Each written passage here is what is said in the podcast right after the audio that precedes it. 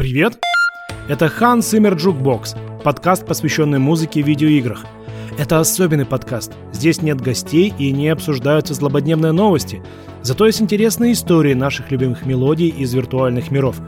Эти истории понятны даже тем, кто не разбирается в играх, а просто любит музыку. Как я. Меня зовут Павел, и сегодня я предлагаю снова открыть учебник по природоведению и поговорить о влиянии кольчатых червей на массовую культуру – Точнее, о влиянии одного конкретного червяка, имя которого принято произносить отрыжкой.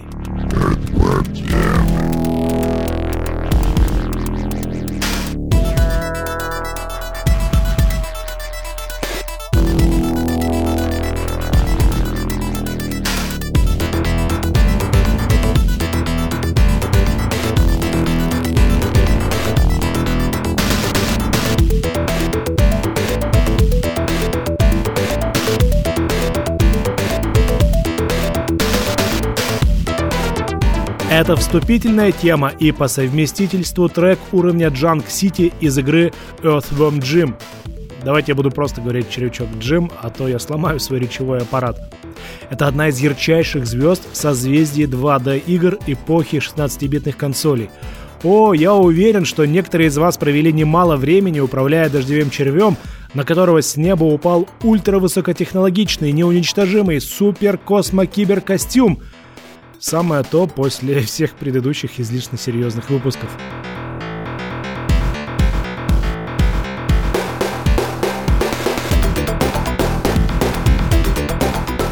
Игра «Червяк Джим» на полную использовала последнее достижение в области 2D-графики на 16-битных консолях и, конечно же, звучала на максимум возможностей их звуковой системы. И это заслуга композитора и саунд-продюсера Томми Таларико – это поистине большой человек в игровой музыке, и об этом я тоже сегодня немного расскажу. Так что, пацаны, седлаем турбобайки, и сейчас будет... Groovy!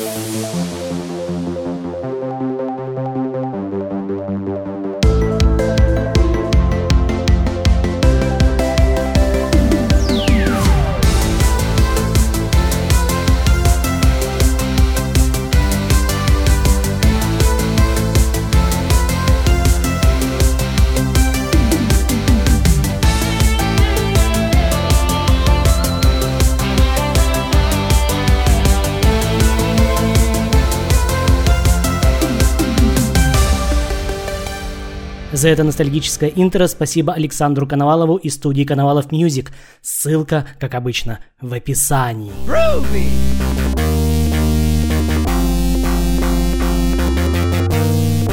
Ну, традиционно начинаем с исторических прелюдий.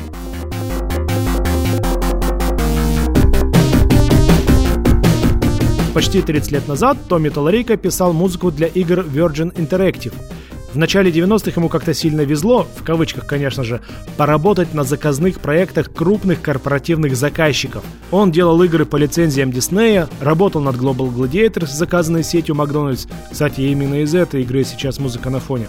А потом он писал музыку для Cool Spot от 7up. Ну тогда у больших брендов была уверенность, что видеоигры, такой тинейджерский новый вид медиа, поможет стать им еще больше.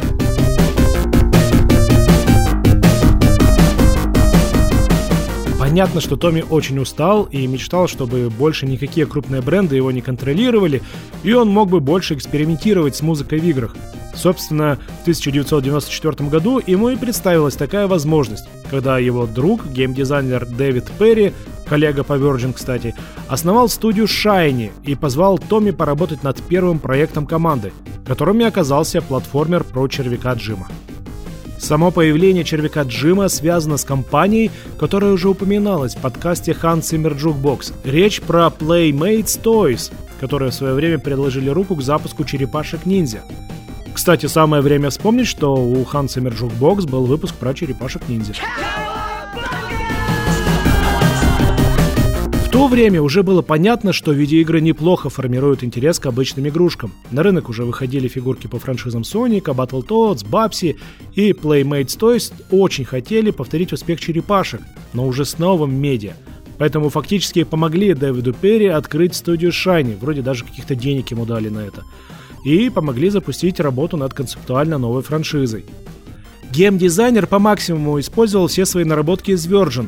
У него был опробированный на предыдущих проектах 2D-движок с хитрой технологией Animotion, которая позволяла переносить в спрайты кадры, отрисованные художниками по методике классической мультипликации.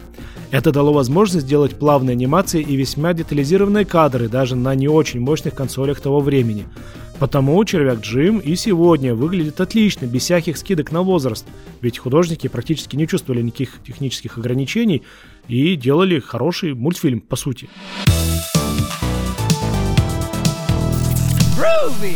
Ладно, давайте уже наконец слушать музыку.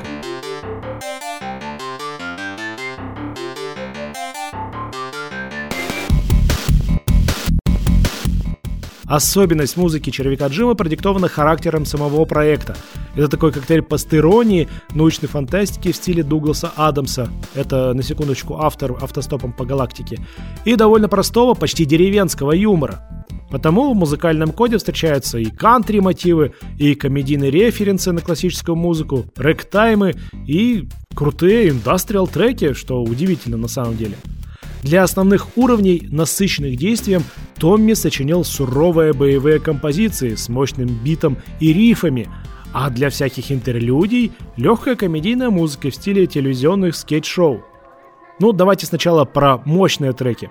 Игра вышла в 1994 году, а это время выхода индастриала из закрытых клубов.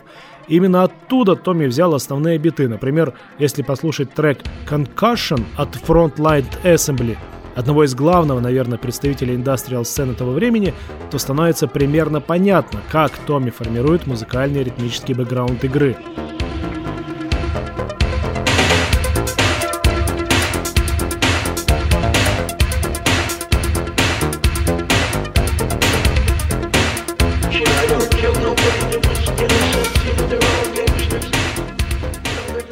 Этом, в отличие от индастриала и синт-попа, Томми избегает прямых ритмов, предпочитает рисунки, характерные для биг-бита с фанковым басом. Ну вот вам мрачный Level 5 для сравнения.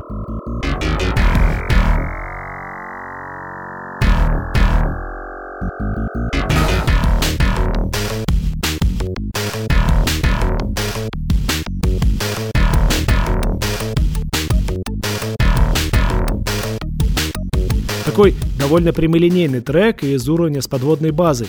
Помню, как меня адски бесили этапы, где нужно было на время проплывать в стеклянной батисфере. Она еще билась об каждый угол и теряла кислород. Ну, короче, довольно агрессивная ритм-секция мотивирует проходить этот уровень в бодром темпе, а это ух как вредно для целостности батисферы.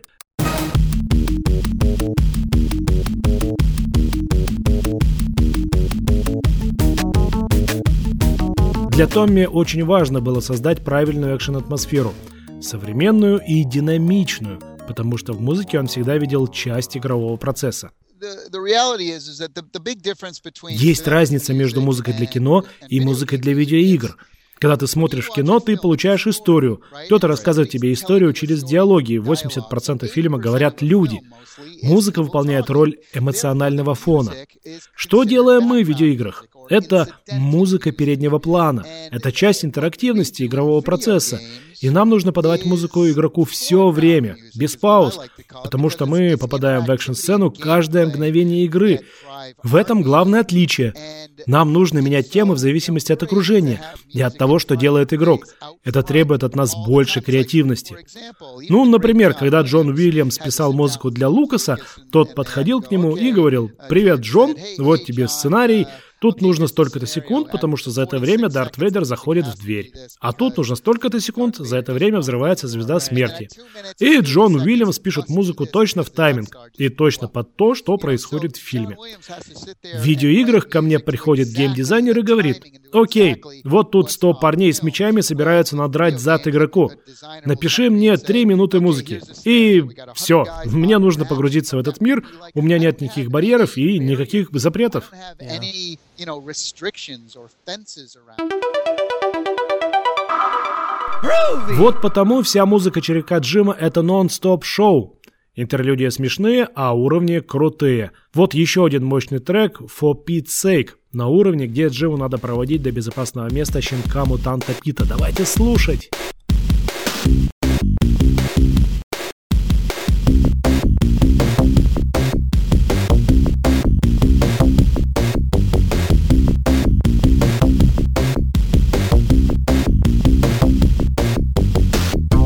Такой, кажется, прогулочный ритм максимально соответствует духу уровня. Чуть зазеваешься, и щенок превращается в гигантского злого монстра и треплет Джима со всей силы.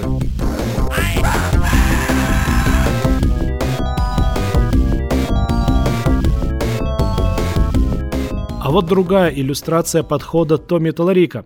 Для композиции в интерлюде Энди Астероидс, где червяк Джим катается на турбобайке за Спайк Роу, за психовороном, Томми пригласил настоящего музыканта с банджо, чтобы полностью списать его игру на синтезатор. И тот научил его приемам игры на банджо, который можно было бы использовать на синтезаторе и получать какую-то настоящую кантри-композицию. Собственно, она и получилась.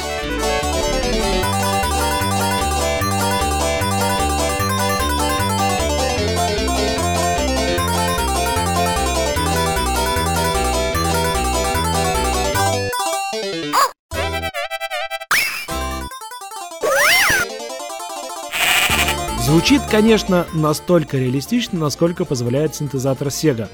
Но в целом задачу свою решает. Это такой ковбойский аммаш на композицию Якти Сакс, которую мы знаем по шоу Бенни Хилла. Да ладно, вы ее все знаете.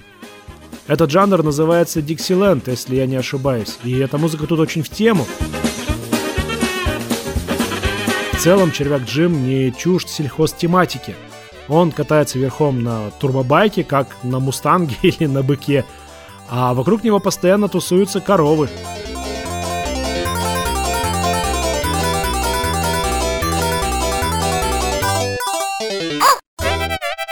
Короче, эстетику вестерна в космосе червяк Джим эксплуатировал задолго до Старкрафта и Светлячка.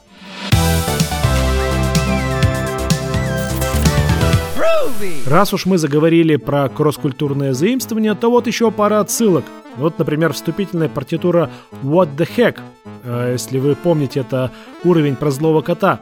Начинается с ночи на Лысой горе Модеста Мусоргского.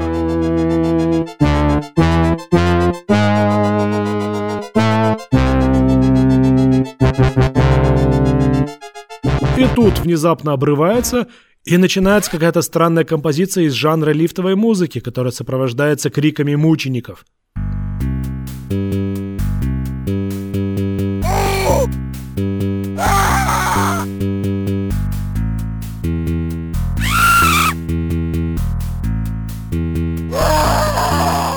Да, тут просто сам уровень — это путешествие по планете Хек, которое сильно напоминает такой ад из параллельной вселенной.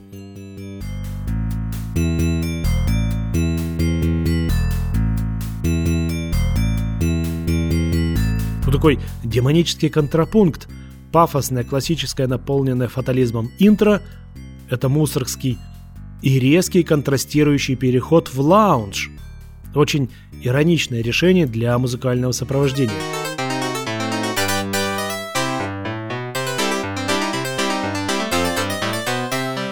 А вот музыка в секретном уровне Who Turned Out the Lights — это практически рэктайм Скотта Джоплина «Кленовый лист». Вы тоже его прекрасно знаете.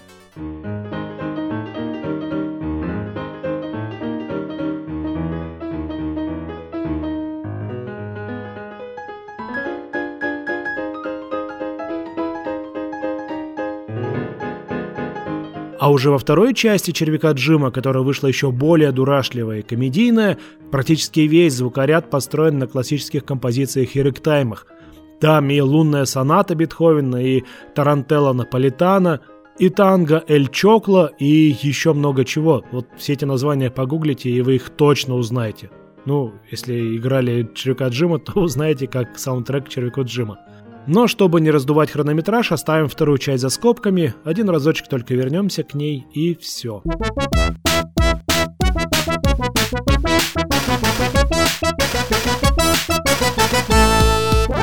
Чтобы весь этот музыкальный материал разместить в игре, Томи, конечно же, пришлось искать технические решения, как и любым другим композиторам, которые писали музыку для консолей в 90-х. Но вот у Томи в те времена был инструмент, который позволял сочинять музыку прямо с помощью синтезатора Genesis. Этот инструмент назывался GEMS – Genesis Editor for Music and Sound Effects. Это музыкальная программа, которая запускалась под DOS и поддерживала MIDI-клавиатуры. С ее помощью можно было в реальном времени работать со звуками и музыкой для Sega. Это было куда удобнее, чем отдельно сочинять, а потом переносить все в код. Одни из создателей программы, Джонатан Миллер и Марк Миллер, братья, были хорошо знакомы с Томми. Соответственно, доступ к синтезатору у композитора был. И почти вся музыка Томми для Genesis, считая Disney Saladin, Global Gladiators и Cool Spot, написана была с помощью этой утилиты. Но у Gems был существенный недостаток – маловат диапазон синтеза звуков. Потому далеко не все музыкальные инструменты воспроизводились хорошо. Но эту проблему Томми решил в лоб. Он использовал записанные сэмплы. Как мы помним, Sega позволяла это делать. И как же Томми выстраивал трек? Он использовал 3-4 канала для мелодии, баса, перкуссии и какой-нибудь дополнительной линии. Трехголосный PSG-генератор не использовал для музыки непосредственно, но использовал для эффектов, digital delay или реверберации, которые добавляли музыке объема. А на полную катушку использовал записанные голоса. Их в игре просто очень много. Во втором червяке Джимми он даже построил вступительный трек целиком на сэмплах – вот тот самый момент, когда мы включим музыку из второго червяка Джима.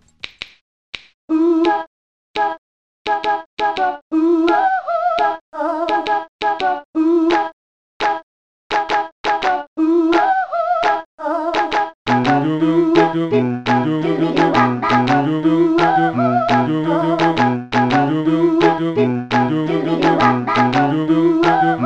еще один интересный факт о первом червяке Джимми. Композитором в титрах был указан не Томми, а Марк Миллер, один из создателей Джемс. В момент разработки червяка Джима Томми Таларика все еще работал в Virgin и не хотел портить отношения с работодателем из-за левых проектов. Но имя Марка Миллера было указано все-таки не просто для соблюдения приличий. Когда надо было переносить игру на Супер Nintendo, Марк выполнил всю работу единолично. Так что имя его там заслужено. Ну и, конечно же, на Супер Nintendo червяк Джим звучал иначе. Ну вот, например, давайте сравним трек «Батвиль» в переводе «Задницк» или «Жопвиль». Напишите в комментариях, какой вариант лучше.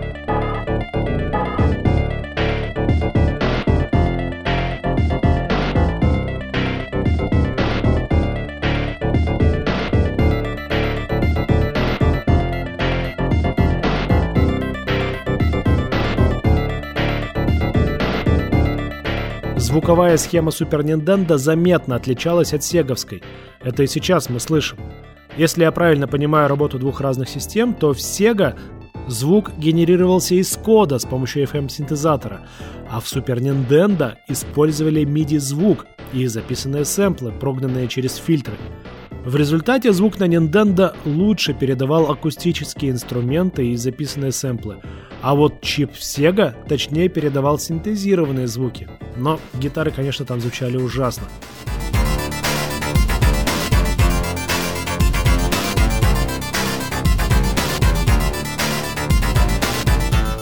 Конечно, с выходом на новых платформах музыка червяка Джима тоже менялась.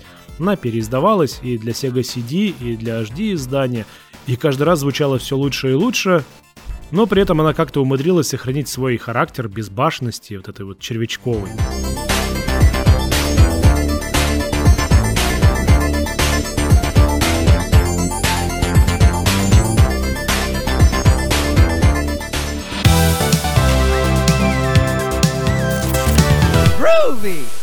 Окей, самое время сделать легкое саммари.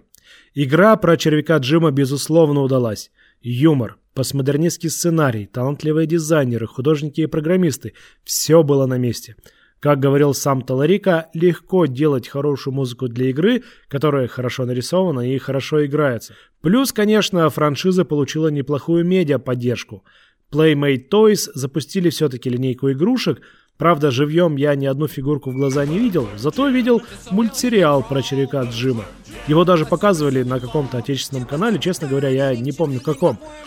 И еще более честно говоря, сериал особо ничем не запомнился. Ну, кроме того, что червяка Джима озвучивал Дэн Кастелланета. Это голос Гомера Симпсона из соответствующего мультфильма. Ну и Джим постоянно орал «Жри землю», полил из бластера и безумно хохотал. Примерно так. When all else fails, start blasting!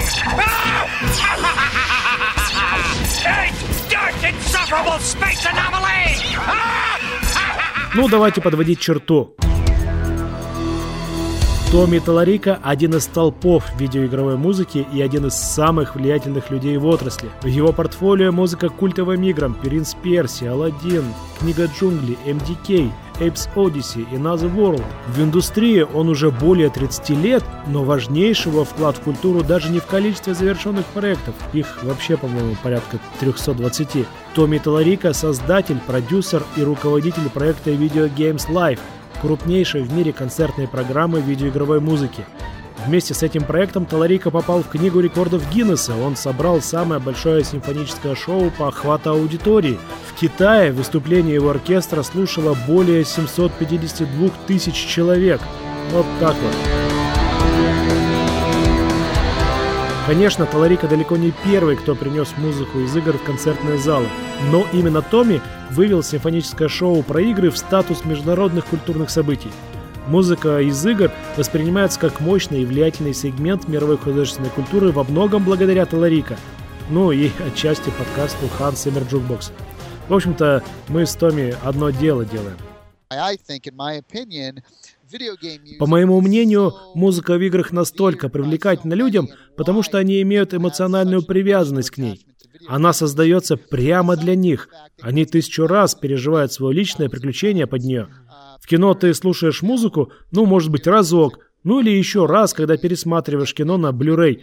Помнишь ли ты музыку в «Аватаре»? Это отличный фильм, отличный сценарий, но музыку ты не помнишь, поскольку она потерялась на фоне всего этого остального. Я думаю, что большинство любят музыку из видеоигр, потому что когда ты играешь, ты сам становишься героем. Ты проходишь через весь этот мир, и музыка становится саундтреком твоей жизни. Это твоя музыка, это твоя тема. И это основное отличие от того, что ты сидишь в кино и смотришь чужую историю. На одной сцене с Video Games Live Таларика выступил и сам с собственным треком из черепка Джима. На его премьере Таларика вышел на сцену с гитарой и отыграл солирующую партию. И, мне кажется, это и есть тот самый дзен игрового композитора. Играть свою музыку живьем с оркестром. Жирненькая точка получилась. Кайф. Вот на ней и закончим. Это был подкаст Hans Zimmer Jukebox. Не забывайте ставить оценки везде, где его слушали, писать комментарии и делиться выпусками со своими друзьями. И спасибо всем, кто и так мне подкидывает интересные ссылки и советы. Я все внимательно смотрю и делаю выводы по поводу будущих тем. Пишите еще, играйте в хорошие игры и любите музыку. Пока! Groovy.